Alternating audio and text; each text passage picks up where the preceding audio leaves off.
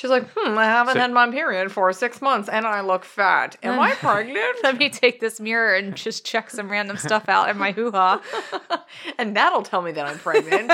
Yeah, I was gonna ask what what was up with that.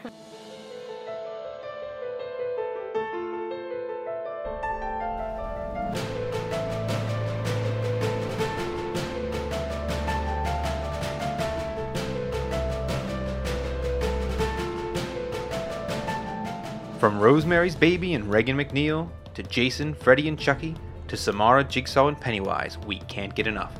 If it's blood curdling, spine tingling, breath quickening, or soul stealing, we are ready to watch it.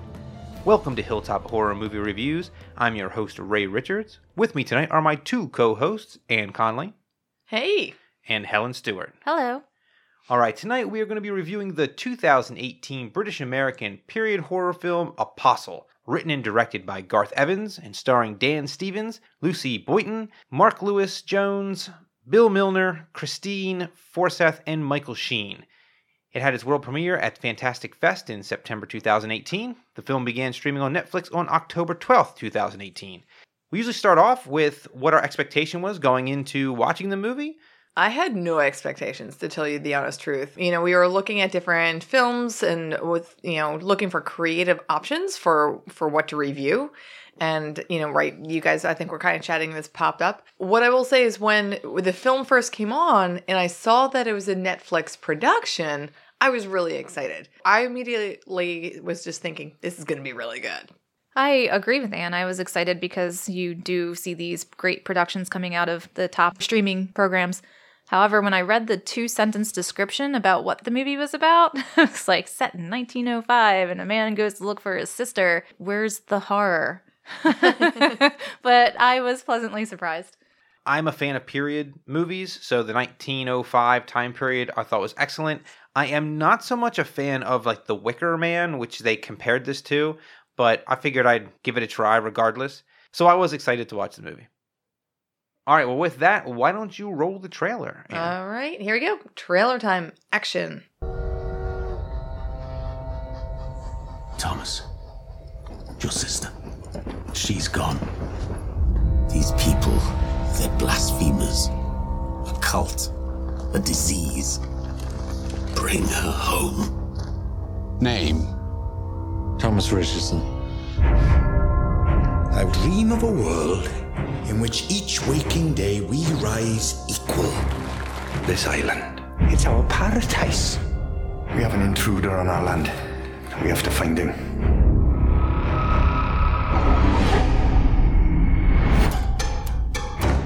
Your eyes.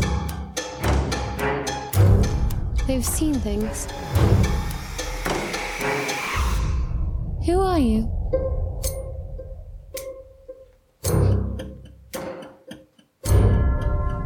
He shall be cleansed according to the edict of this land.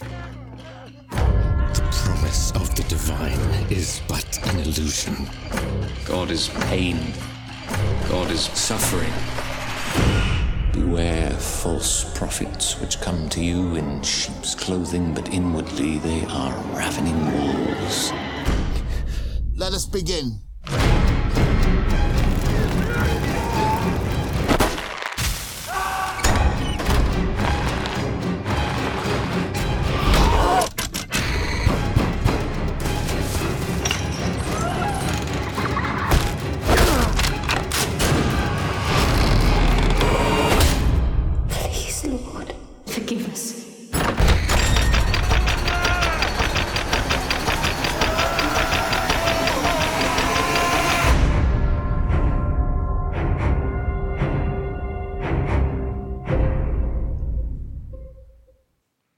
1905, Thomas Richardson travels to a remote Welsh island to rescue his sister, Jennifer, who has been kidnapped and held for ransom by a mysterious cult. Flashbacks throughout the film reveal Thomas is a former Christian missionary who was persecuted in Peking during the Boxer Rebellion for introducing Christianity to China. Posing as a convert to the cult, Thomas arrives and encounters the leader, Malcolm Howe, who founded the cult with two other convicts, Frank and Quinn. They claimed that the previously barren island was rendered fertile through blood sacrifice. Each member of the cult keeps a jar for regular bloodletting. Thomas also discovers teenagers Jeremy and Ffion, son of Frank and daughter Quinn, respectively, sneaking home after a tryst. He forces Jeremy to admit that Jennifer, who Malcolm is presenting to cult members as a captured spy, was kidnapped for ransom as the cult does not have the resources to pay for the continuous animal sacrifices needed to maintain the island's fertility. All right, so when the movie began, like you guys were mentioning it being a period piece, I saw just a glimpse of that 1905 before it began, and I was like, oh, cool. Okay, turn of the century, Jack the Ripper. This is cool timing, right? A lot's kind of going on, especially in England at this time. It opens up with the Hogwarts Express. We're like, cool, we're going back to Hogwarts yet again. Um, you know, and and we talked a little bit just about like the vistas and the cinematography, and it was a really beautiful setting. I thought the way that it opened up, very calm and picturesque.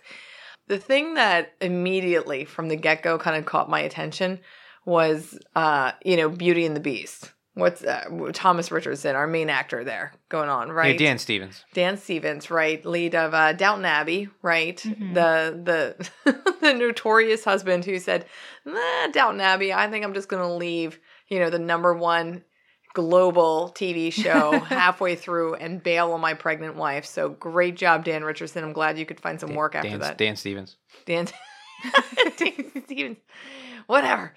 Um, but dude, with the crazy eyes, what was happening? I just felt like he was diseased or something from the get go. He's like, So that is called Legion disease because Dan Stevens stars in FX's show Legion, but he has perfected this sort of crazy face, crazy eyes thing, and he does like the it red in this eyes? movie. Are you talking about the red No. rimmed? No, no, just when he like when he kind of bugs his eyes out and looks around and he looks manic. I did not like that at all. I thought that was way too much.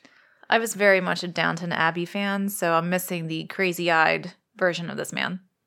You know, I'm I'm used to the prim and proper and Right. It minus was- the car accident at the end where he leaves his pregnant wife. But you know. Right, right. But Yeah. it, it was weird, right, to see him kind of as that character. And you're like, I get it. You were missing, presumed dead. You've got blood around your fingernails. You've got Yeah. some drug issues. I don't know. But you don't need to be like looking like you're carnivorous. I thought he was going to like werewolf out at some oh, point. okay. I see where you're going. Okay. I, I was just like, what is that? So that I thought was weird. But the whole period thing I thought was cool. I just thought he had some major issues. I don't think it. I don't think it creeped me out as much as you. The fingernails like were gross, but it, it did seem weird that you see him one second where he's kind of dressed prim and proper, and then the next second he's all hairy, right? Like, didn't he have like longer hair? He was all hairy at first. so you're just like, right? okay, And then- what's yeah? Because you had to kind of like guess some details in the beginning because Y- y- Right. the sister's reading the letter, but you don't know who she is at first, and then Yeah, so Yeah. the opening was a little rushed to me. So movie starts out with her narrating her ransom letter, right? Mhm. And then you see him in on the train looking at his locket, and then it switches to the their lawyer reading the family lawyer reading the letter, and him being sort of like just back from China or wherever he was with the long hair and the beard, and his father sitting in the other room, sort of as a broken man. Mhm. It's like trying to piece all that together. At first, I was like, okay, the guy reading the letter now is the father. No, That's no, he's I not the father. yeah. Okay, what's going on? And at first, I couldn't even tell the, the it was Dan Stevens until he like Mhm. kind of came around the desk and they shot him at a different angle. It's, like, oh yeah, okay, I see the I see the crazy eyes. I got it. Yeah, I saw the profile and I was like, is that Beast from Beauty and the Beast? Oh my god, it is.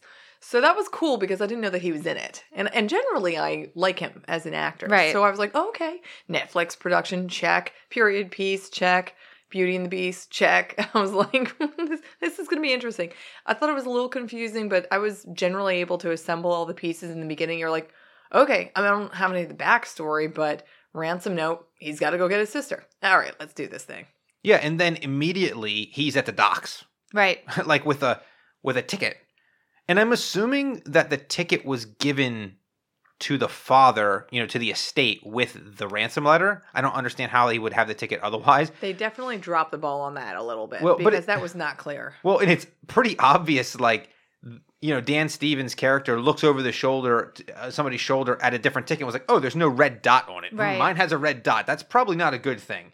And it was very, like, immediately the guys on the island aren't like the smartest of the bunch, I'm thinking. Yeah, I thought that was hilarious. And then, of course, they pick up the guy's suitcase and they put the chalk X on it. But then I was like, it's 1905. I mean, it's super low tech. You know, for 1905, maybe that was smart. I agree with Anne. I'm getting some knee. head shakes potentially on this one. Yeah, like I mean, what else could they have done? I, I don't know, like put like a misspelling on the ticket or something. Like maybe been like a little bit more. But I, mean, generally, I was like, okay. And then that's kind of where it helped me put together the pieces of, oh, okay, that's that ticket particularly was with the ransom note. That was the way that they were trying to track this passenger, which you know made sense at the end of the day. Yeah, so then it moves to him on the boat, right? And it's storming, and they're going to the island, and then this lamb falls through the falls through the roof. I forgot Oh about my Right? god, I forgot about that and he, too. and he like hugs the lamb like, "Oh, I want to keep you safe." And the guy across the room is like, "Nope, give me the lamb," and slides it down the down the, Back uh, of the ship. aisle in the back of the ship and off into the water. chucks it right, like Yeah. breaks the back of the ship, Yep, and flies off, yeah, into the water. Yep, and he's like the you know the goddess. She decides we don't intervene. And all I'm thinking is, okay, maybe Thomas Richardson isn't that smart because how is he going to infiltrate a cult when he doesn't even know the religion? Right, yeah. You're pretty much going to fail. I don't understand how you think that's going to work at all. Like if they would have shown him with like their holy book, at least I'd be like, okay, this he's done his homework. He's going in prepared. No, no, he's not going in prepared. The other scene in this is, of course, they get to the island and then they have to go through the newcomer interrogation. And all I could think was like, oh shit, you know, gigs up. Right. Yeah. Like that first lady goes up there and you're like, oh, okay, he kind of seems like he's listening and paying attention so he can mimic and, you know, but also you shouldn't be like the number two person in line. That was stupid. I know. dummy. Get further back in line. And you know she goes up there and gives some you know what's your um sacrifice? And she's like my blood donation every drop in my body or whatever. And i'm like and and i'm immediately thinking again oh crap. This is some specific thing that they have to rehearse and he's going to get totally busted. And the movie totally sidesteps that like he makes it through like checking his tongue and face or Wait. whatever and like he gets up there and he's he's good next scene You know, ba- backtracking a step there, I will say the other really beautiful shot in the movie or set of shots in the movie was when the boat was coming up to the island. And then once they were on the island, they were walking on this, I don't know, it was a stretch of, of green land at the top. It was very narrow as they were making their way toward the top of the hill to look down onto the village. I thought that was really well shot and looked beautiful. Much more beautiful, I'd say, than when they got into the village and then it was all kind of grimy and whatever. And I have to say, I really enjoyed the like the music in this. Every time Oh. that they had like some sort of scenario going on, like the music would change, but it really I thought went well with whatever scene that they were going with. They had something going on with him, and it was like like scritchy scratchy kind of Right. sounding thing going on when he was at first in the in the uh, village, kind of walking around at night and stuff. And I thought that was very. I don't know if it was his schizo not schizophrenia, but his kind of manicness to find his sister or his sort of drug habit or whatever was going on. But I, I appreciated that. Interesting. So I just watched this once. This time I didn't watch it twice, but I didn't. I didn't outright notice that, but I definitely felt like I felt it. So is it true that the wood that they're getting for all the village houses is coming from shipwrecks?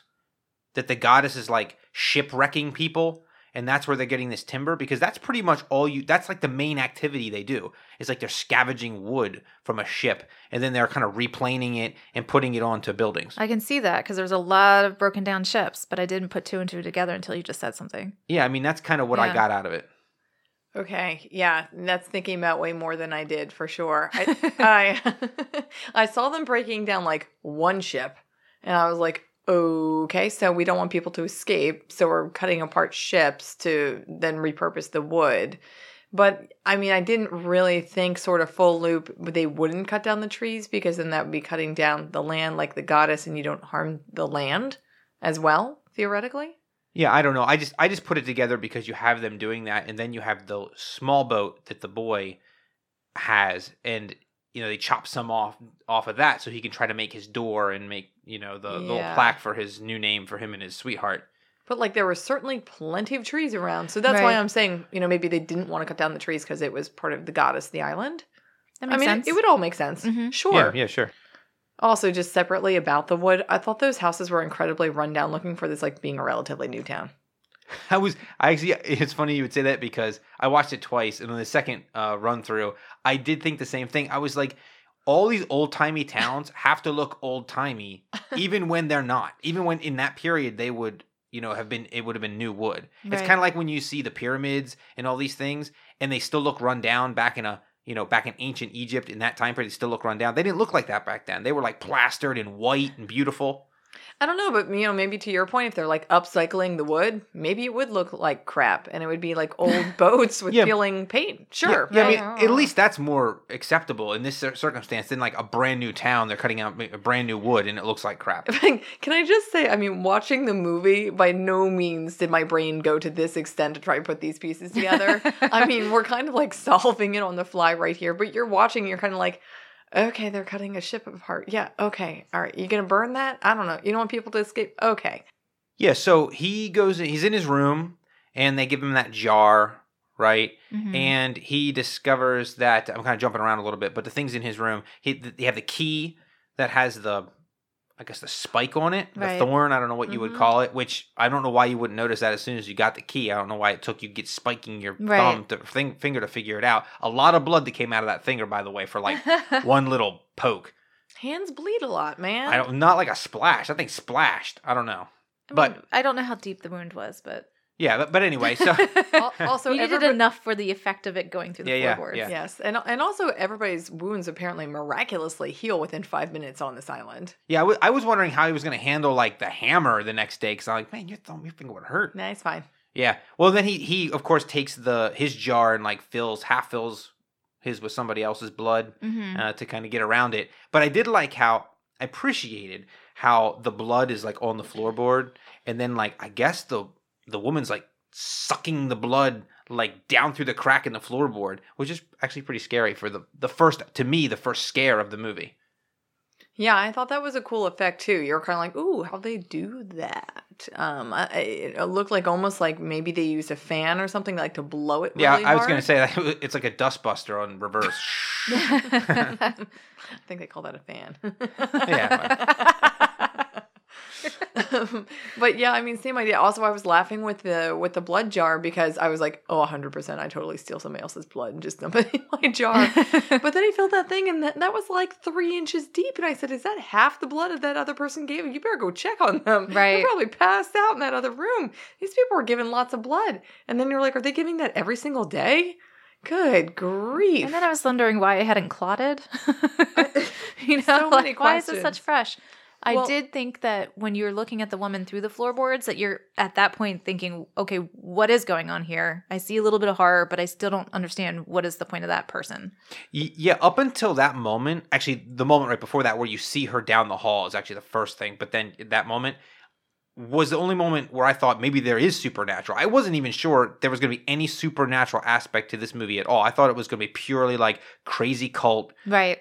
you know, cult leader trying to get off the island without getting caught and killed. hmm I feel like the only scary scene that might have been actually right before the two of those was when you see the wife gouging her Oh, yeah. arm and she's bloodletting and all of a sudden right he's peeking through the window and seeing this which at first looked like a very intimate scene hmm and then she like cuts her arm wide open lets out all this blood and you're just like what the what like we knew something weird was going on here but now like we are cutting ourselves and putting it into a jar and you know the daughter's in the back and like you know this little seven year old girl or whatnot is just like nope nope nope not me but you know then in hindsight you look back and you're like but if that was ritualistic like first of all your arm would never be healed which was kind of gross and dirty by itself. And, you know, you're lucky y'all didn't die from some other disease that way. But also, the daughter would probably be like a little bit more desensitized to it. Or I just thought all that was like, it was like sort of shock value at that moment. Yeah. But mm-hmm. doesn't actually make sense in hindsight. Yeah, I agree. I, either that or it's like something they don't do all the time. They just do when they bring new people on or something like that. I don't know. I'm cool if like I even synced it to like moon phases or something like that would have been cool, but Right. not so much. The one other part I think is well, I, kind of funny. One of the few, I think, genuine funny moments in the movie, and I don't know if you guys caught this or thought it was funny, is when they're when he's coming up to um, get checked out by the doctor. Before that, they're walking through the town, and he's walking with Jeremy, I think, the boy, Mhm. and the girl, um, Ffion, what's her Ffion? Ffion. Ffion. She comes out and she's looking at Jeremy, giving him his eyes, but uh, Thomas is standing between them, and for a moment, it looks like Thomas is like, Hey, baby. I oh, know. Oh, oh, oh, you're, you're I talking. You're catch talking to that that. guy. Sorry about that.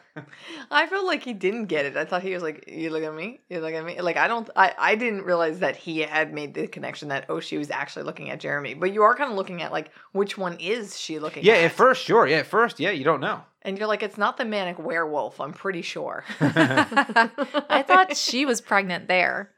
Well, So- she, I'm sure she was. She just looked like when you looked at her dress, like I thought like it was some weird creepy Ooh. we like older men make the or the, the the island leaders would make the younger girls pregnant. Uh, So but then Oh, I so think it was thought it just was- the angle. I see. no, yeah. but she was already. But pregnant she was there. pregnant, but we didn't know. Right, Yeah. So I just right. thought she was very pregnant. She's like, hmm, I haven't So- had my period for six months, and I look fat. Am I pregnant? Let me take this mirror and just check some random stuff out in my hoo ha. and that'll tell me that I'm pregnant. Yeah, yeah. I was gonna ask what what was up with that. what was she looking there, at? A was there any head poking Yeah, out? was there any I know it's crowning already. was there any science to what she was doing? Oh no, that didn't make any sense. I don't know who thought that was a great scene. And like on one end, I was like, oh, she's exploring her sexuality, which I thought was actually cool. Like I thought that actually made sense that she was like, oh, you know, another deviant teen that didn't make any sense in the cult. And then later, she's like, oh, but I'm pregnant. And you're like. Oh, so you're looking at the fetus. That's what you So- were doing. And the My- creepy dad peeking in, I thought he was just a pervert. It was so Oh, not me clear at too. first. No. Well, well, he was. He kind of was. Like there was a weird sort of relationship between him and his daughter. Um, That's and, true. And I do think that like he made a mistake. Like if you are peeking through the door and you step on the board and it creaks, and you put your hand up. Like you don't turn around and walk away like you weren't there. You go, "Oh, hey, I sorry, I I have yeah. to use the bathroom. Sorry, I, I come back later." Oh, like, sorry, I wasn't checking out you, checking out your hoo ha. Yeah, you just pretend. yeah. Yeah, I mean, I'm, No, assu- I'm whole thing- assuming I'm assuming there's some sort of like old wives thing there from back in the day that we modern people just know is BS now, but they used to believe back then that they could check themselves out somehow. I'm gonna go with that. I don't know why anybody would make that up whole cloth for this right. movie. I also like with that being like that information being given to her from Andrea. I thought Andrea was totally a prostitute and had gone through this a couple times, but come to find out, I guess her uncle was just a doctor. yeah, let's let's talk about I had Andrea, prostitute, crossed out. No, she's just a daughter of the prophet. Just kidding. All red haired, uh, your ruby lipped chicks are, are shockingly not prostitutes in all meeting. Yeah, but what but what's the deal with that? Like all these period movies I see all have this like Irish redhead, like green-eyed, very Slut. very pale and, cl- and clean. But very like clean compared to everybody else. She's like the beauty. Yeah. Yeah. Like a lot of these movies have this, I don't know, archetype or whatever woman. And she's the heroine essentially, give or take, right? Of the movie. Was she? I guess, yeah. I mean, she Oh. was the nice one. She survived.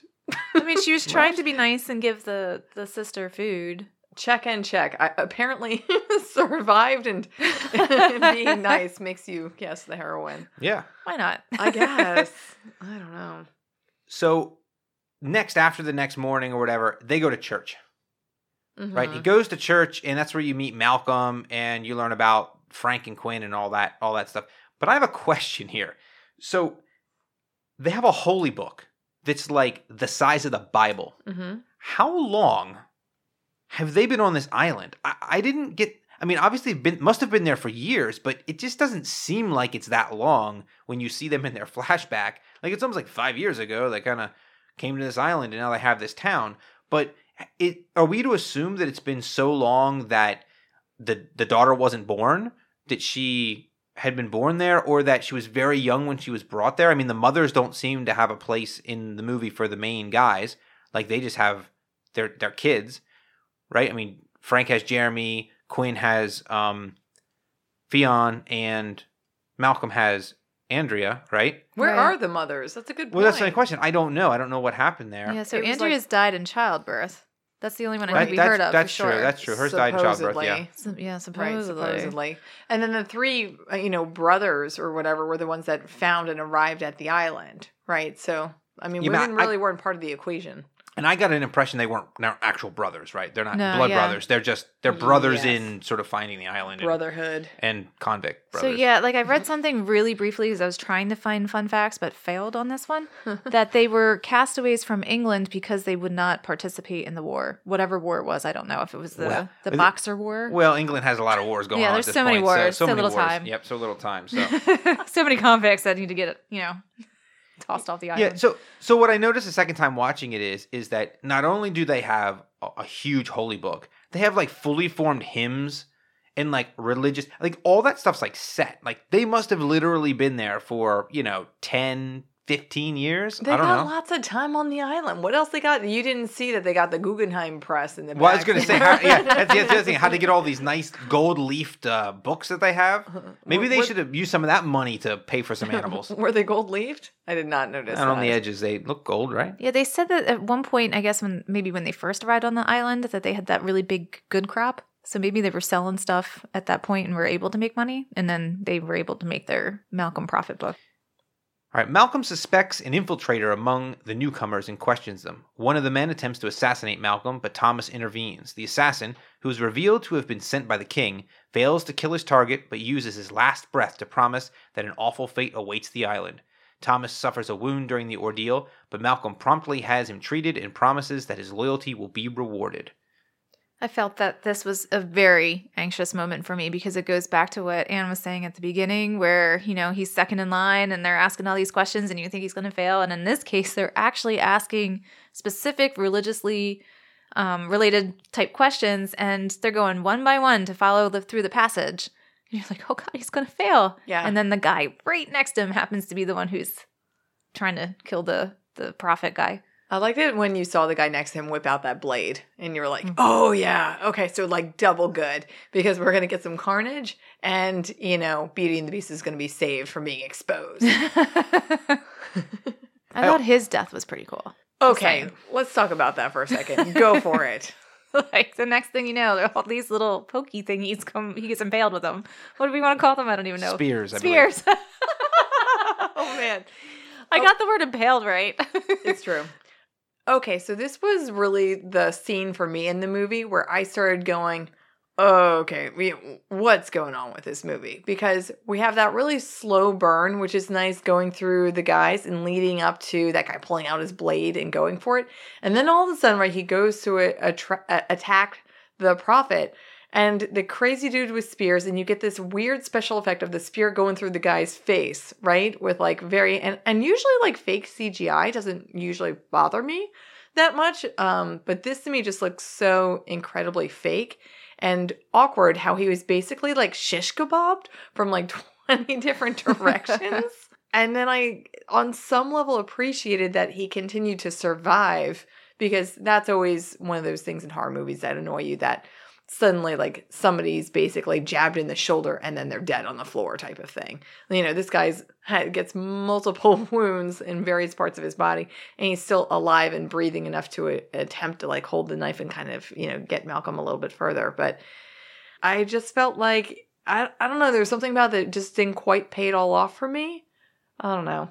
So I appreciate that he didn't die immediately, but they took it a step too far where there is a spear sticking through his chest, like through his lung and or his heart, and he's still able to like speak clearly and forcefully. Like I think he just would have been gurgling at that point. I don't think there would have been a lot of speaking going on. I mean, we don't know that's what movies have taught us. You know, none of us are registered medical physicians, but Right, no. No, but he he, he does this big like bleh, spit of blood, like two of them, and then he's like, "I'm cool, but now I can just get my soliloquy." Oh, I thought he kind of like uh, a little bit with Yeah. his voice, like Yeah, I "Uh, don't I'm gonna get to you regardless Yeah. of my fifty wounds. Yeah, I No? guess, but not not enough for me. Not enough with this big piece of wood sticking out of his chest. I don't know. I, I guess I was like, finally, we're getting somewhere. Oh no, I agree. There was a little bit of Yeah. action, right? It was real slow up, burn up to that point, which I appreciate. But like, I can only take Dan Stevens' crazy eyes for so long as the only thing going on. I think part of what I wish that they had done more of, and I know this was already a long movie to begin with, was like even though it was a slow burn, I would have liked to have known more about the town as he went through that one night and more about the difference between the three guys because you really got more of the Malcolm Prophet, but I didn't get who Quinn or Frank, I think it was Frank who was the other mm-hmm. dad, what their roles were and roles roles were. Yeah. Yeah, no, I totally agree. I mean, I like a slow burn movie as well, and for me, it actually went too fast. The you know the beginning was nice and slow, and okay, you know for some people that might be a little boring, but I agree. You just didn't get enough of the backstory. I also like the mystery, you know, sort of the looking around and trying to get all the puzzle pieces. And to, to your point, right? What what what's the layout of the town? He makes the map a little bit, you know. Yeah, he makes the map, and then all he has to do is put a circle on one building. Like that's all he does with the map. Like the map doesn't serve a purpose. He, he That you know what I one, mean? right that one right there. there. Like I need to write this big map so I can put one dot on it. I got oh, and But there and could actually have been future uses for it. and it. I can actually see that building from my window. Yes. It's right there. Yes. In, in fact, it's 20 feet away. yeah. Um, but there could have been future uses as he was mapping it. I mean, it I did. it, yeah. didn't play out for sure. It was awkward. So on your point, Helen, I believe that this scene where he saves Malcolm and then he gets stitched up and Malcolm's like, "All right, brother, we're like blood brothers now. We're good to go." I think there's a seam in the movie there. You can tell that there was probably a longer cut of this movie where there were more scenes with him and Malcolm sort of buddying it up and him becoming more of accepted before then he's discovered because almost immediately after this because i think the scene where he's on the table getting sewn up is where malcolm and i believe it's quinn have the conversation about well you know we still have to find Right. the infiltrator We've and then it's flush him out. we have to flush him out and then it's like we're gonna have a celebration and the next night it's like we're having a celebration and that's when they discover him so it's so quick i mean he doesn't even really interact with anybody in the town which is i was like who's the interloper the guy nobody knows Right. like it's so obvious Mhm. except for andrea Yeah, who's the interloper? Mm, the guy that doesn't know anything about the religion is the last one to show up to church And work. Um, Yeah. doesn't know. Yeah, doesn't doesn't go to work. Um, and then yeah, I agree. The whole like I owe you a blood debt. That's a big statement. Like you can't put something like that in a movie and not pay that off. You know, I owe you Yeah. a blood debt. I owe you my life type of thing. Mhm. And then they have the perfect opportunity where he's, you know, later jumping ahead, needs to cut his throat, right? Slit his throat. And you get the impression that that doesn't matter. There's nothing about the blood debt there. It's just like, again, he doesn't want to cut his throat in front of the daughter, or it's just not in his character to murder him. yeah i think both of those things are right. The same night malcolm parades jennifer through the village claiming she is a traitor and will be killed if her co-conspirator does not come forward. Thomas accesses a tunnel underneath malcolm's house and flees from an old woman who chases him. He escapes to a beach cave covered in markings indicating the presence of a deity on the island. Malcolm visits a barn where the old woman the goddess is imprisoned in tree roots.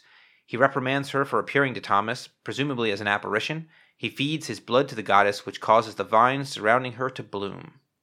All right, so let's talk a little bit about Jennifer, since she's the whole reason this movie exists. All right, first of all, the fact that her name's Jennifer took me right out of this. I know, me too. What the heck? I- I'm like, are we now in like babies, like adventures in babysitting? Is what it felt like to me. Like, you got this awesome period piece, and you got this chick named Jennifer. I don't Thanks. think Andrea was really all that much of a period name either, but maybe I didn't research on that. Yeah, you got Ffion.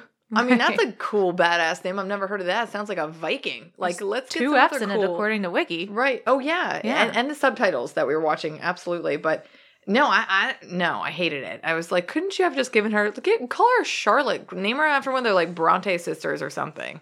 So that was obnoxious. Yeah, I agree. I agree. She was also very dirty. Yeah, she was like the, dir- the yeah, she was the dirtiest person in this movie. She was the dirtiest person in this except, movie. except for the grinder, who was who was oh dirtier. yeah, that guy was really gross. So he was grosser. But yeah, she was pretty she was pretty messed up. So what did you think about her relationship with Thomas? Because I kind of didn't necessarily buy it. Um, I mean, obviously they're brother and sister, but like they really tried to put this like when I was in China, they took everything from me but you. Like, really? I don't know. I, I didn't buy that whole thing. Well, I mean, that was so much later in the movie, but I, I agree. I just didn't think that, you know, you hadn't seen any of their relationship. Yeah. But I actually liked his reaction and acting throughout the movie to her potentially being tortured and mistreated. And he's, you know, struggling with this. He wants to help her, but not expose himself in that scene. Right. And then they go in to cut her and they just cut her hair, which also I was like, they're gonna cut off her ear because also they don't care and they're like eating babies and shit like that. So they're just gonna you know maim her. Who's eating babies? Like the whole, mo- they're crazy. They're doing all the sacrificing, the blood sacrificing, and Well, it's not eating babies. well, the, and they're feeding them to the goddess and whatnot. Well, she's eating babies, Well, maybe. they're force feeding her with whatever. Regardless, they don't have a problem killing people. I'll give you that.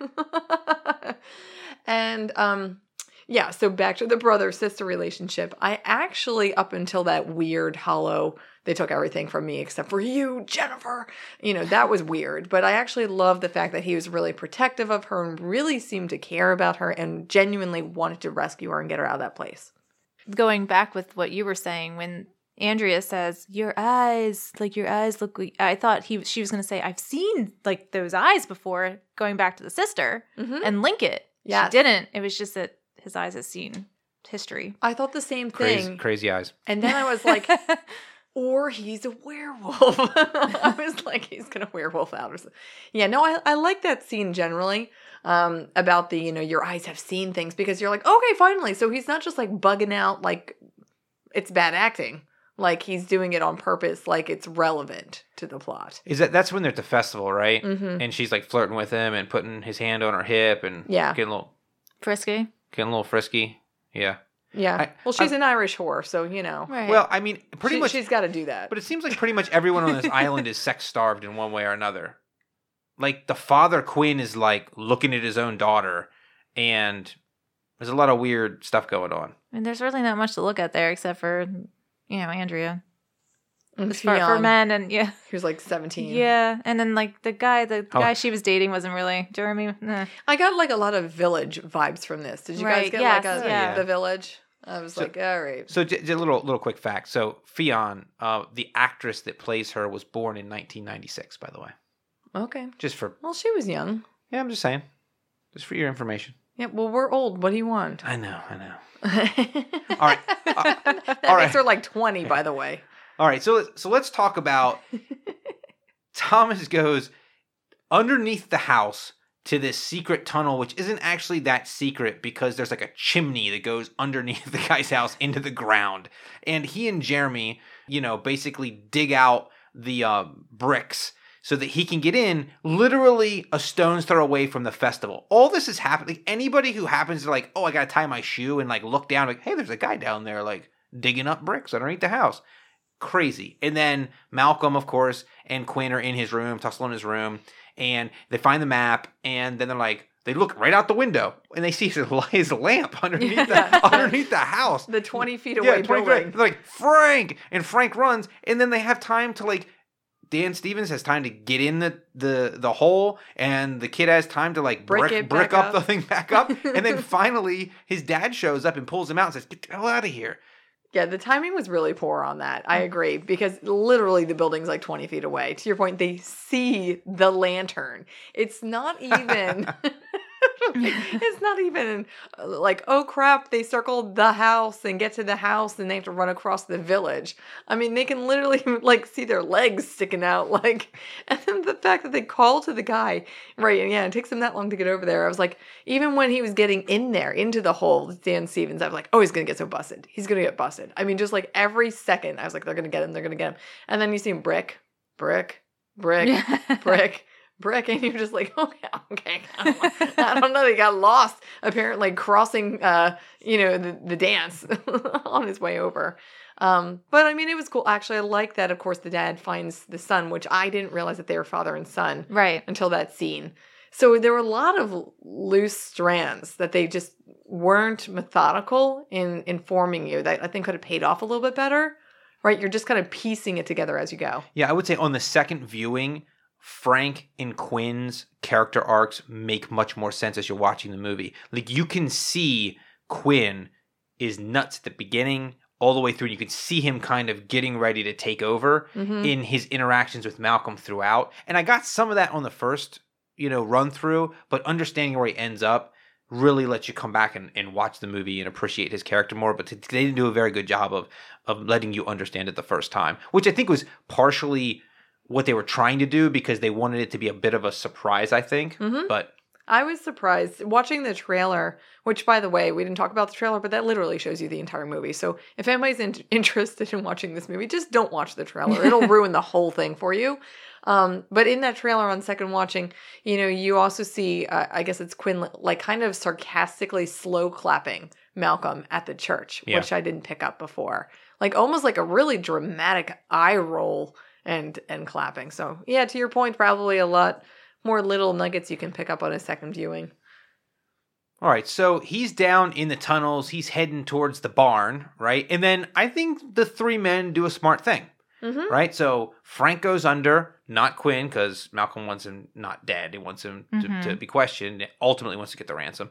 And then uh, Malcolm gets on a horse and rides out to the barn so that they can they can trap him. And then there's this really long scene with like the lanterns through the through the floor the floorboards of the of the escape hatch there, and Malcolm's going to shoot him, but he doesn't know. And anyway, uh, Thomas sneaks under the I guess it's river of blood. I'm going to assume it is, And guts apparently. and whatever bones and, and stuff. and half dead chickens. Is Yeah. it is it like her GI track or something like that? Like the island's GI track? I couldn't oh, figure out exactly her, what was going on there. But yeah, so he gets underneath there, and I actually think it's pretty smart. Like he kind of feels his feels underneath first to see if there's like room to breathe. Yeah. Before he goes, I thought it was a pretty smart little thing they put in there. yeah. But then he gets in there and he's like shimmying his way through, and there's like this bird or something that's like Mhm. still alive, and then it like gets sucked under the water, and then like the old lady's head comes up, and you're like, ho ho ho, here it's it's, it's going now. Yes. You know. No, I was just gonna say totally. I mean, he gets under there, and you're like, "River of blood." Yep, here we go.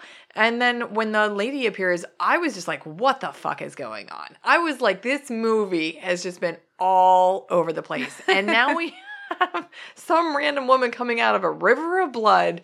The one thing you know that annoyed me about the way that this was shot is that he has you know two inches of space in which he can breathe, but somehow there's enough room for the entire torso of the woman to come out of the blood and run through the cave after him. Well, right? She's some sort of apparition, I guess, really. So she just shrunk herself down a little bit so she looks like she's scaled correctly. I don't know. I don't know. So that was ridiculous. Like that was sort of poorly, I think, how they put that together. They could have kept the blood level just at the top of her eyes, and he could have Right. been chasing her, and that would have been terrifying as well.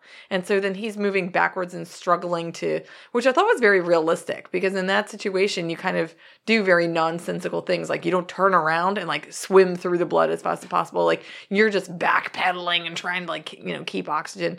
So and then, but I liked it when he got to the cave with uh, hieroglyphs. I thought that was actually really cool. I enjoyed that. You, so at the very end, when he gets out and he's out of the, the river, he has he has the Dan Stevens crazy eyes and the blood face, and I'm like, this dude could play Ash Williams in a remake of Evil Dead because he looks crazy, just like Ash does. Ray, so could you if we doused you in blood and gave you crazy eyes. I could do crazy eyes, no problem. Although, and then just one other small thing that actually did annoy me in the cave is that he gets a trickle of water, puts like three trickles in it, and then he's clean. I agree What with that the one. heck, Netflix? Can you go back? I mean, really? This is one of those where suddenly I'm just like, like I started laughing in this movie because it was just like so ridiculous in places. Yeah, somehow he washes off with three drops, but the grinder, his whole torso is covered in blood continuously forever. Yeah, I was uh, looking at the the scene with Thomas uh, who's like covered in blood, and then we see the grinder, and I was like, are they the same person somehow? Because of the, I don't. Nobody else picked up on that. Okay, I just was looking at him, thinking this is the the grinder guy was just so bizarre, and he was covered in blood, and like Thomas was always dirty or covered in blood, and I thought they were somehow going to be the same person, and he just had the mask over his head. We never really saw who the grinder was, right? No, he apparently, uh, yeah, I mean, was he a real person? Was he someone from the village? Like he's proportioned strangely, like really long arms, Right. really tall, and he has like whatever I'm gonna call it a beehive on his head mm-hmm. or thatch. It's like a thing, yeah. wicker, Wick- wicker, yeah, it was like a Burlap or wicker. yeah, like a wicker basket. Yeah, I couldn't. Yeah, I, I I'm just gonna say it. I hated that. I thought that was stupid. I thought that guy was stupid. I didn't think it made any sense. I was like, to your point, like, where is he? Why is he? How is he created? Why is he the slave? Why do they even need him? They didn't need him. I thought he totally took everything like out of the idea that there was a goddess that was actually intrinsically tied to the island and that these guys are running around trying to do their things and serve the goddess meanwhile manipulating the goddess I- i think that plot is cool and works by itself but then you've got this random you know, torture freak over there roaming around. And I was just like, this movie is all over the place. I don't get yeah. it. Yeah, I agree. I, I think he was the biggest misstep in the movie because it didn't really make any sense at all. I mean, he was creepy. He was creepy, sure. But He added I- to that. But yeah, I don't know. I think they probably were thinking, I don't. We don't have enough of that. I- Which it- maybe I, I mean, I felt that Yeah. they could have just stuck with what they had. Yeah, I agree. I mean, I think he was put in there so that to serve a purpose, the sort of creep purpose, the sort of you know torture porn purpose that you get in the third act. It allows. It's like he's like the enforcer, which allows him to be very visually, viscerally viral, uh, violent, Viscerally? viscerally violent. yeah, viscerally violent. And uh, and I understand why he's there, but they just do no backstory for him, and he makes no sense. He's just creepy. It's like we took a little bit of 13 Ghosts and then just threw it in here. And I was just like, but why? You know? He's in the cave the next morning, right? He's looking at all the little hieroglyphs in the story, which I kind of understood, didn't understand. Uh, and then Andrea comes walking in, like, "Hey, I know where you are, and I know about this place. Yeah, yeah, no problem. Here's more. Here's clothes for you. Change your clothes. Ch- Change. We're- Let's get going." Like I didn't understand. That didn't make any sense to me either. No, I totally agree. I mean, I- to your point, Ray, they were the men were being really smart, trying to flush him out, which I thought was like, oh yeah, uh, you know, person at point A, person at point B, we'll we'll flush him out. Um, and then exactly, it's sort of like Andrea was smart enough to figure out where he came out, and everybody knows about these hieroglyphs, and that I'm sure this cave is a sacred place. Nobody was looking for you all night long, like they got so far, and they were like, eh, we'll pick this up in the morning.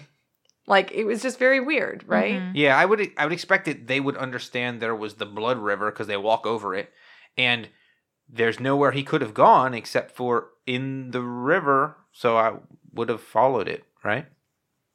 So you know she's going to take him well she takes him to the safe spot the safe hut in the field Yeah, let's talk about the safe hut, the uh, Reed, the Reed Village, or whatever it is. Yeah. Like, so I'm assuming I'm going to read into this a lot. So I'm assuming you're reading into the reeds I'm reading into the reeds.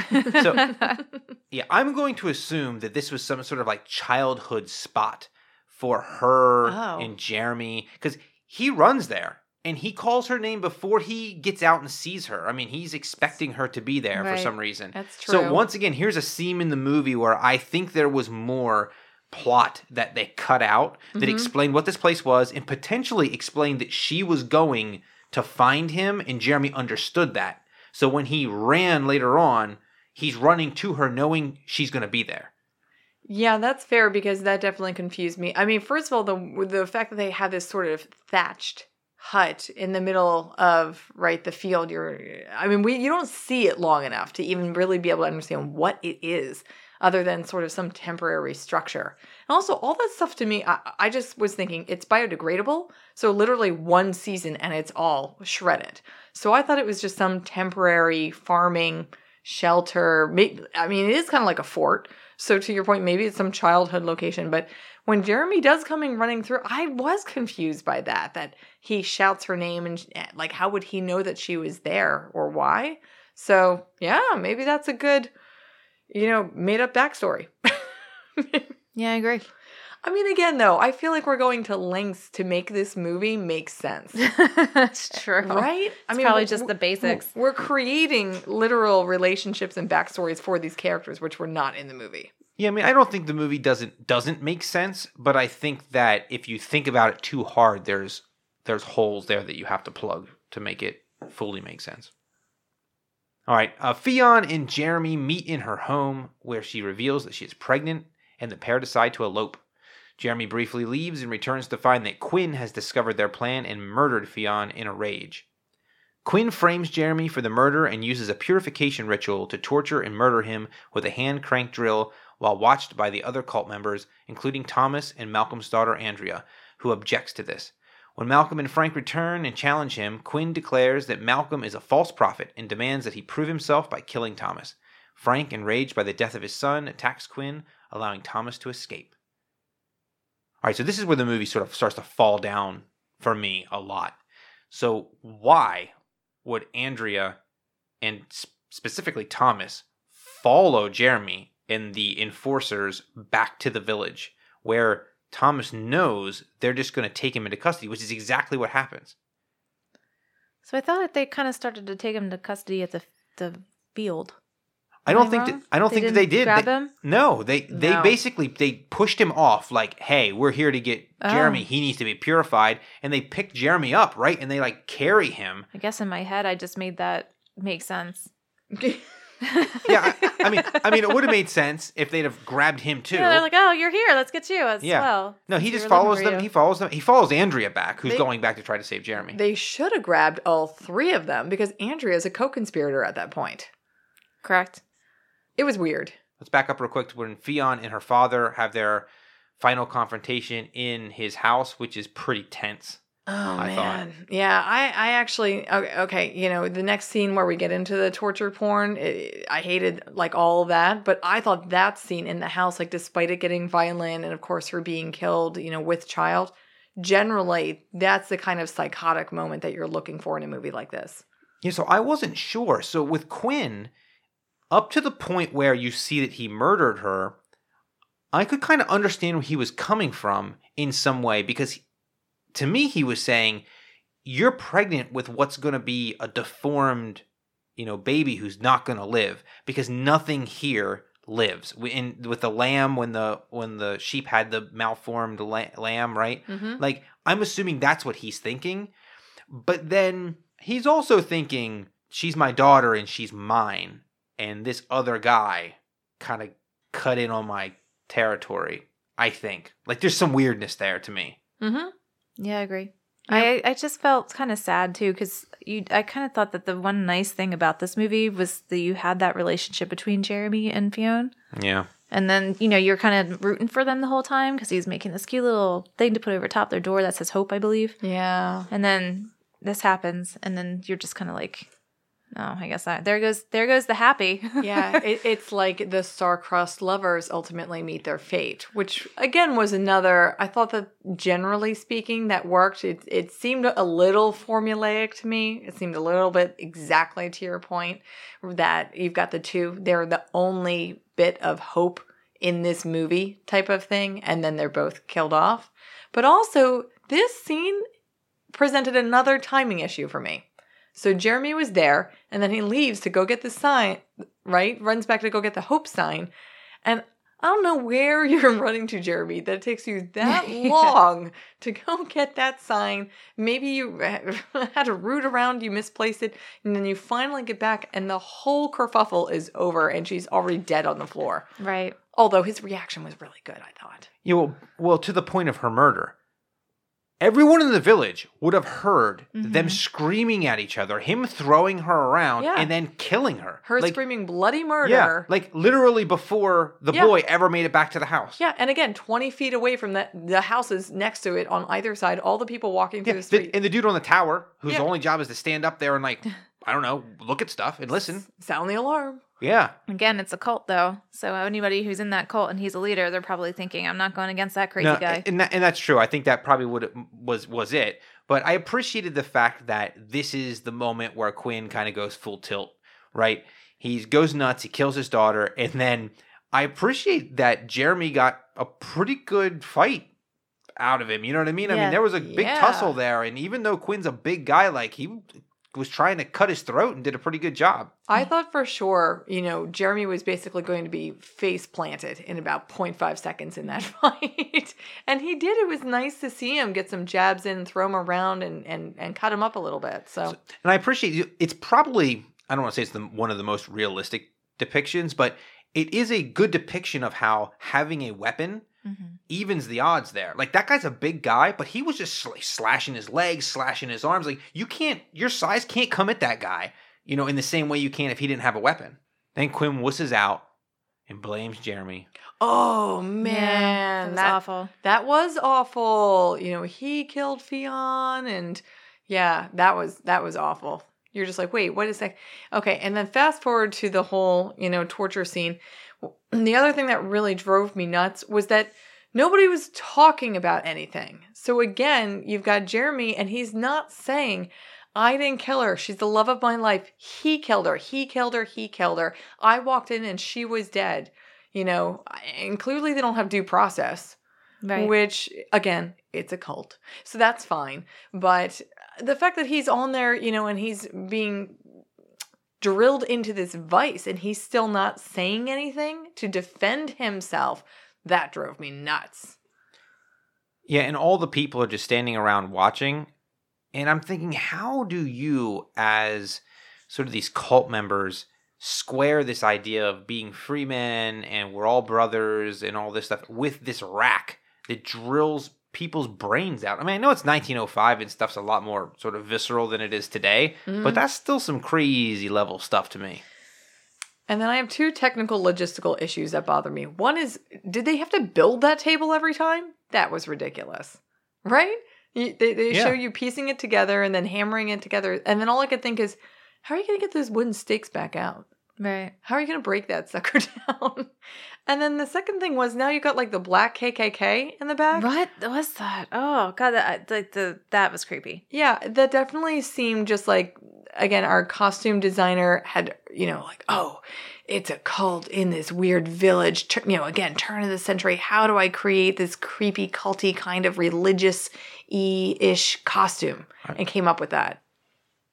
So their costumes, reminiscent of the Black KKK, probably are more aligned to the executioner, right? So, But they didn't do the axe, it's a- executing. They didn't even participate. No, I know, but I think Quinn probably would have worn one. But like, you had to see his mug and all his smugness going Mm-hmm. on. I just thought again, it was a little bit, I mean, it was cool visually. It really was. And I thought that, right, sort of the statue, right, the mother with her black KKK, you know, guardians on other either side, and then the vice in the middle. You know, visually, that was impressive. That was amazing. But at the same time, you're just kind of going, why again? What's going on here? You know, I thought this was supposed to be like a peace hippie. We're here we're to love one another. Now you've got these crazy costumes. You've got a brain drilling vice thing out, and just, I just was like, again, we've gone down a whole nother path. We're on a whole nother level. This feels like a totally different movie, and now we're literally drilling somebody's brain out.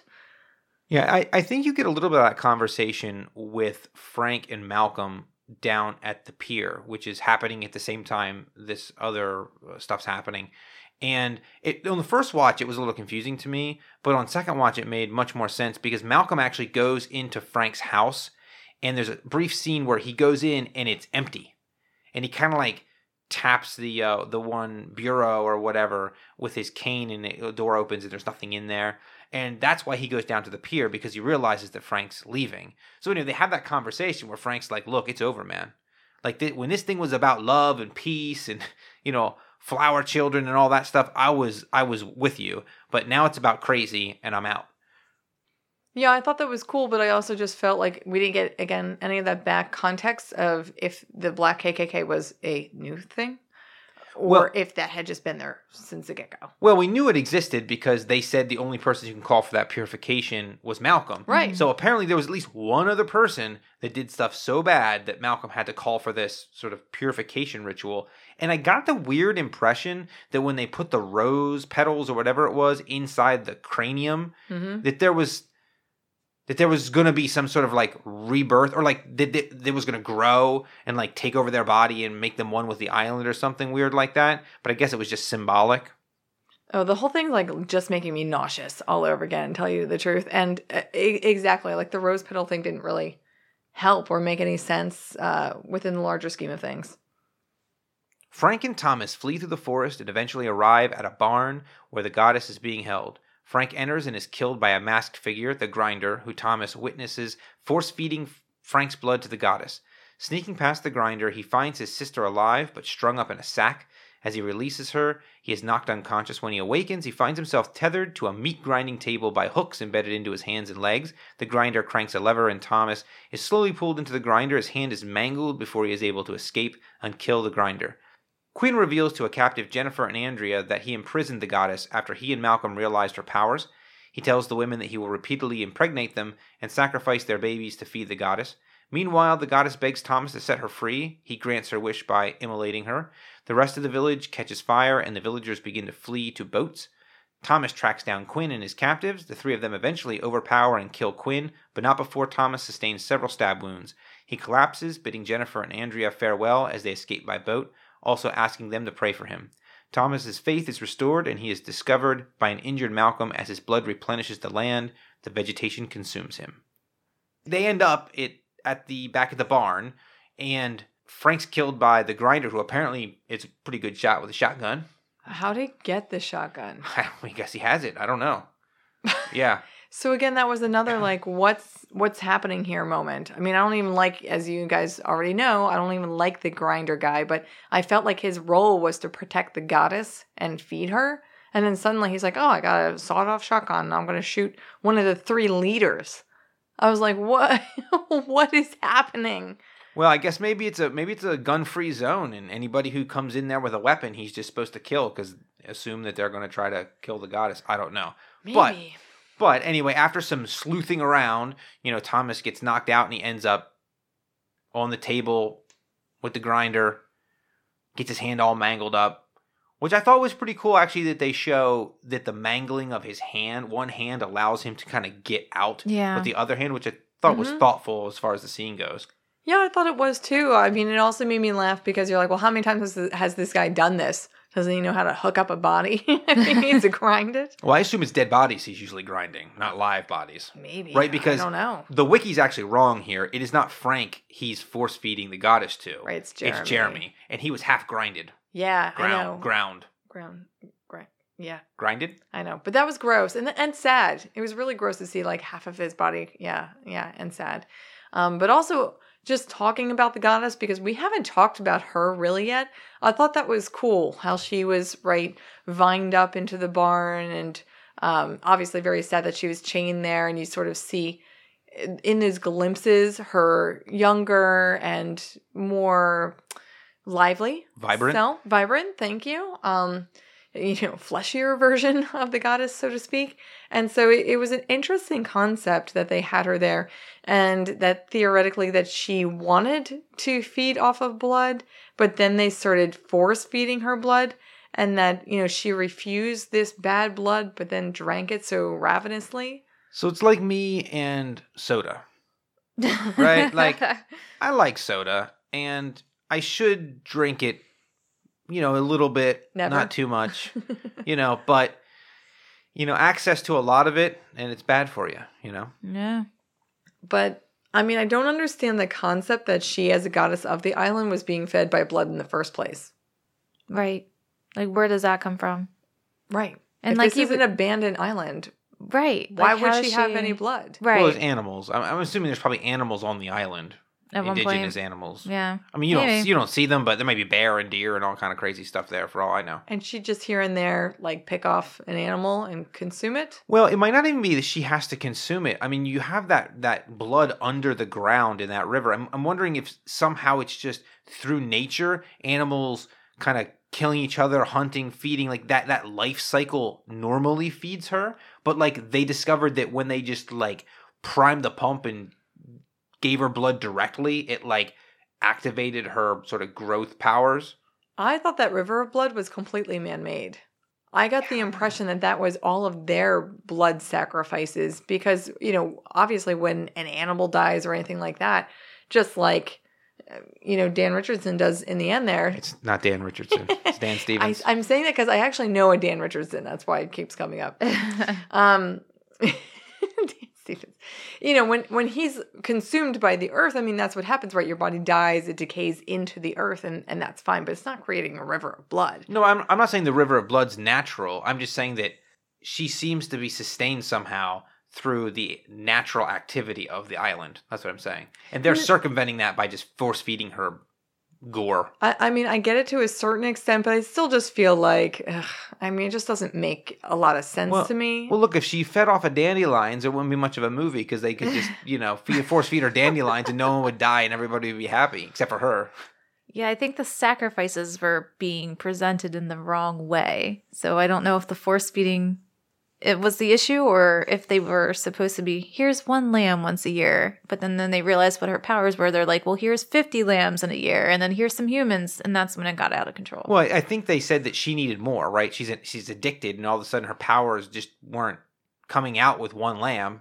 that once a year. of- So then it had to be more lambs, and then it was like lambs plus a little bit of blood, human blood. Then it was like oh, human blood. And at the end of it, Quinn's basically saying, now we need to give her live babies. Right?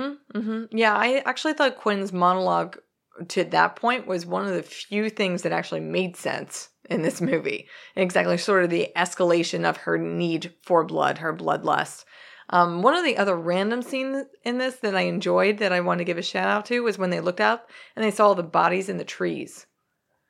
Which didn't make any sense to me. See, I actually like that because I felt like again you're sacrificing the trees, you're impaling them like the trees can absorb. That's the goddess. You can absorb the blood through but, that. But what they never talked about those people or who they were or why they were up there or what was going on. No, but I mean, you don't talk about all the dead bodies that the grinder had and that was feeding them. I just But- figure it's more sacrifices. It, Yeah, it's I again, it just with kept Anne. ramping up and up and up, and now they're Yeah. sac- impaling people on trees. Yeah, I don't know. I thought that was kind of against the whole idea. They had to fe- force feed her specifically to get that power to work from everything we saw. Other than that, it's just randomly he looks up and there's like all these bodies impaled in the trees. I don't really understand. But to it. me, she was the trees. She Right. is the earth. She is the trees. I mean, they're force feeding her into the goddess's If you- mouth there, but if if all you had to do was kill people on trees and you didn't have to have her chained up, they wouldn't have to chain her up. They could just kill people on trees and then that would. But I think that was like their control of her to have her in that place, not being able to be mobile. Because at the end, when Dan Stevens or Richardson or whoever we want to call him now, Beauty and the Beast, um, dies, like the the ground starts to consume him. So I'm assuming that's I- her. I didn't take it that he died, but let's let's let's wait till we get there. Let's wait till we get there. So he gets out. He's with the pro- with the goddess. She sticks her fingernails in his head and like injects some knowledge into him, right, about what happened. He, she tells Thomas, "Go ahead, burn me up." He burns her up, and then he goes and he fights Quinn. What do you think about that last fight? I liked how I like I did appreciate how Thomas like just came out of nowhere and spikes him right in the throat but then he still has enough strength. He's a big guy to fight him, fight him off, and then of course, as soon as he gets shivved, as soon as Thomas gets shivved, you know he's Yeah, he's, pretty gone. much gonna die, right? Yeah. He's not gonna live. okay. I don't know where Thomas got that railroad spike from, so I was super confused about that. He comes in The, right. gr- the grinder. I don't know. I, where did he get this? So then you can't even see it. Then he stabs right Quinn with something. And you're like, I don't know. You see it later. You're like, oh, it's literally like a railroad spike. So I didn't get that from the action scene directorially. That confused me. But Quinn shivving Thomas in the gut like six to eight times in a row was brutal. I mean, a lot of times you see somebody maybe like shiv somebody, they do like really like harsh stab wound, like right in the gut, and they just get him one time really hard, and you're just like, ugh. But this guy was just like merciless. I mean, chunk, chunk, chunk, chunk, and you're just like, oh my god, there goes your liver. yeah, same thing, just like, oh, he's pretty donezo. But then again, at the end scene where the girls pull Quinn and that railroad spike, you know, splits him down the sternum Yeah. Was ridiculous. Again, we're now back into the torture porn area. Physically, that doesn't make any sense. no. So you're just like, this is just gratuitous and ridiculous. And uh, I don't know. I just, again, was like annoyed with that. Yeah, I know it's funny because the ladies, their combined strength, they're pulling both of them, and then Thomas just reaches up and grabs the railroad spike, and he just kind of like leans back and it just splits the guy in half, and you're like, that makes absolutely zero sense. Oh my gosh. Yeah. So I, I didn't care for that as a whole. The other thing, um, I wouldn't say it doesn't make any sense, but what's interesting is, is of course he burns down the barn, and then the next scene, the entire village is burning, which I assume is just sort of like the goddess sort of cleansing the island, because you then you also see at the very end the sort of river of blood comes out of the, The rocks, of the yeah. rocks, and it's also burning. So there's this whole cleansing thing going on. Mm-hmm. Yeah. So then, anyway, the three of them end up, you know, going back, trying to get back to the boat, and Thomas doesn't. Right? He gets left behind. The ladies get on the boat, which, of course, then you have this lady, right? Villager, the only villager that like speaks aside Mhm. from the couple people that we saw at the beginning, and she speaks two times. She speaks to the women when she's like, "Get in the boats, girls. You know, we got to go." And then she speaks to Thomas earlier in the in the movie when he, he's trying to get over to fight Quinn, and she's like, God bless you, Mr. Richardson, or something like that. I'm like, how does he know who she is? He was there for like 12 hours or 48 hours and never spoke to anybody. Once again, scenes I think that existed that got cut from the movie. And she says, God bless you, right? So she's breaking cult character and talking about God, not goddess. Yep. And why would she say that to him? You know, does she know that he used to be a preacher or anything like that? So It's only It was there. weird. It's only there for him to be able to respond and also with you, or whatever he says, right? To kind of like his And with your spirit. yeah, No. exactly. Yeah. So anyway, um, at the very end, he's laying in the grass, and his blood kind of seeps out, and it turns into like grass, right? And then the grass Flowers. and flowers, and the grass grows up. Now, I will say I did not interpret that to him dying. That is, in my interpretation, him becoming the new protector of the island, if you will, because his eyes go kind of we- like that weird. Catalytic Yeah, yeah, blue. yeah, that blue white opaque color. Mhm. Um, and he has like the things going into his cheeks like she did. Mhm. So that's that's him kind of. Yeah, I just assumed over. like he himself dies, but his kind of reincarnate. Yeah, I would agree. He's like somehow re. Yeah, he's like incarnated as the as this god, god or goddess or whatever. Yeah, I thought the same. He's becoming the new god or goddess of, of the island. Um, also, that the goddess is referring to him as my son, Mm-hmm. gives him all that back knowledge, and then he does the same eyeball treatment. So I was like, okay. Although now you're not in a barn anymore, you're like li- literally in the middle of a field near the cliffs. So, oh, Well, I didn't sure. assume he was stuck there. I thought he would eventually like swamp thing that oh, thing around and be able to leave or whatever. Yeah, she was mobile Yeah, before she she was was, chained. So okay, Yep. sure, yeah, all right. But here's the interesting thing: you have Malcolm who shows back up, and they both see the blood, and like Thomas looks at him, and he looks at Thomas, and I'm thinking, is is he just gonna take Thomas and drag him back to some stump and chain him there and start the whole thing over again? Start force feeding him blood so that he can bring the island back? I feel like Quinn was the issue, not Thomas, not Malcolm. I'm sorry. You know, like so Quinn was the one who was like, I want more and more and more. So maybe Malcolm is going to go back to like the true roots of what his ideal was to begin with. It was definitely weird that they left Malcolm alive. Right. Yeah, and I definitely thought Malcolm was going to be pissed because he's not the new god. Right. Like, he put all that dedication into all that, and then Mr. Thomas, newcomer, gets chosen as the new god. I, I thought there was going to be more of a reaction for Malcolm at the very least. It's fair. They could be setting this up for an apostle too. I hope they get their act together a little bit more. they need to listen, listen to our podcast and fix those issues. Well, now that we've reviewed the movie, it's time to rate it. Only the best movies make it to the top of the hill, and to be the best, they have to perform in three categories. First, technical composition, which represents how well the movie is made, including the script, directing, cinematography, acting, and effects. Second, impact, which represents how well the movie accomplished its emotional intent. Was it scary or funny? Did it make you question mankind or the nature of your reality? Anne, three, enjoyment, which is pretty simple. How much did you enjoy the movie? Would you watch it again? Do you never want to see it again? All right, let's start with technical composition. And you want to start us off? What do you think about technical composition? Okay, technically, overall, I thought it was pretty strong. Again, I thought that the actors did a good job. I thought that the shooting was good. Generally, directorially, in the shots, I thought all that was well comp- composed. The costumes were actually generally pretty good, decent period pieces. The things that I will ding it for were poor CGI in some moments. And if we put plot holes in this category, yes, we're putting okay, Scripted. lots lots of plot holes. And in that case, I'm changing my rating. Um, I had it without plot holes. I thought technical was pretty good. It was about a, at an eight. But considering all those issues I had throughout the movie, actually, I'm going to give it a five. Um, I gave it a seven. I agreed with a lot of what Anne said. I thought um, a lot of why I gave it a higher number was the the musical composition because I thought it also played really well into like the suspense. I did really enjoy like the scenery and the setup of all that, so I gave it a little bit of higher rating because I was kind of giving more of a forgiveness towards the plot holes. All right, and I thought this movie had some beautiful shots, especially during the beginning and the initial journey to the island. Um, I also think the music was fantastic. Uh, but while the script was decent, uh, there's not a ton of dialogue in the movie for as long as the movie is, and the acting was good, the pacing of the movie had issues. There were plot holes. Um, I could really feel seams in the movie where I feel like there was a longer cut, but we were ultimately left with a film that works but struggles, and so I gave it a six. All right, let's move on to impact. Helen, what do you think about the impact? I don't really know what the impact was supposed to be because it had so many different varieties of horror and I was kind of a little confused. So I, I gave it a five. I'm not going to say anything else. I guess you've heard enough of what I thought of it throughout.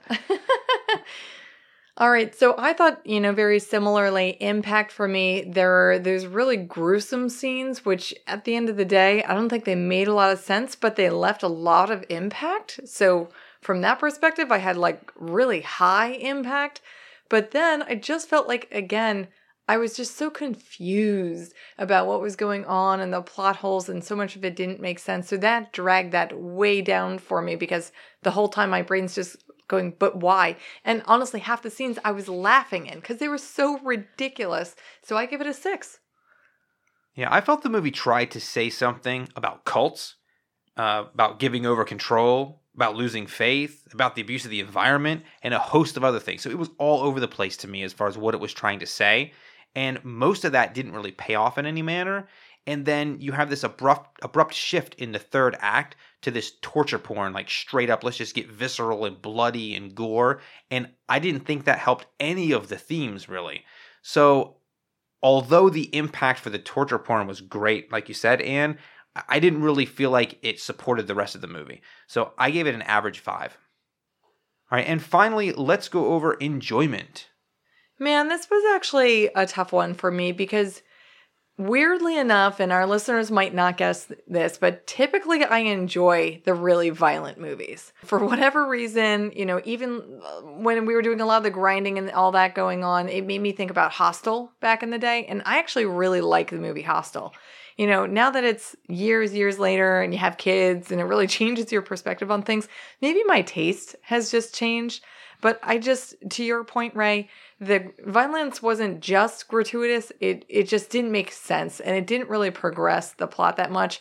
Overall, I was disappointed in this movie. I thought it was going to be way more.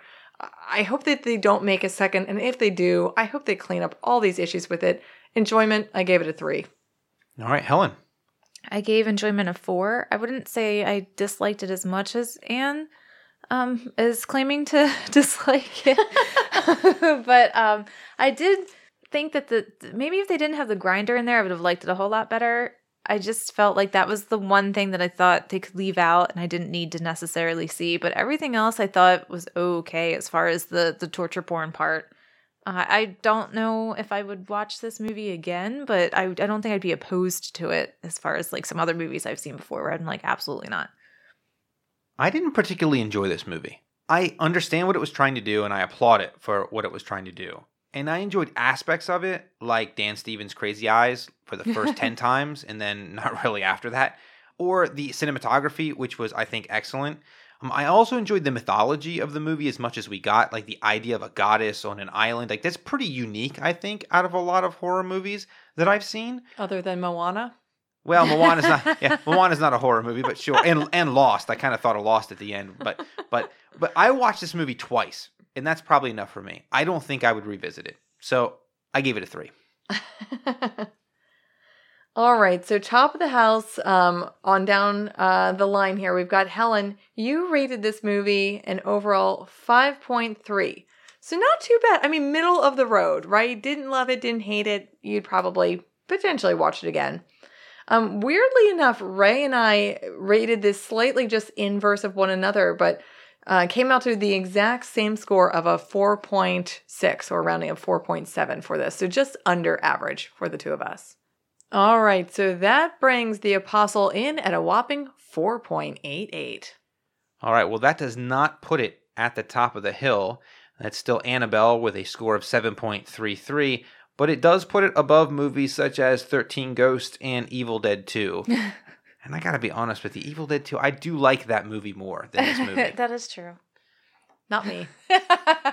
That's true. If you enjoyed this podcast, help us grow our audience. Rate and review us on iTunes, and please share with your friends and family on Facebook, Twitter, and other social media platforms. Give us a shout out to tell us how we're doing or suggest movies to review. You can find us on Twitter. Our handle is at Hilltop Horror. I want to thank you for joining us for this episode of Hilltop Horror Movie Reviews. I'm your host, Ray Richards, and on behalf of my co hosts, thank you for listening, and I hope you'll join us next time.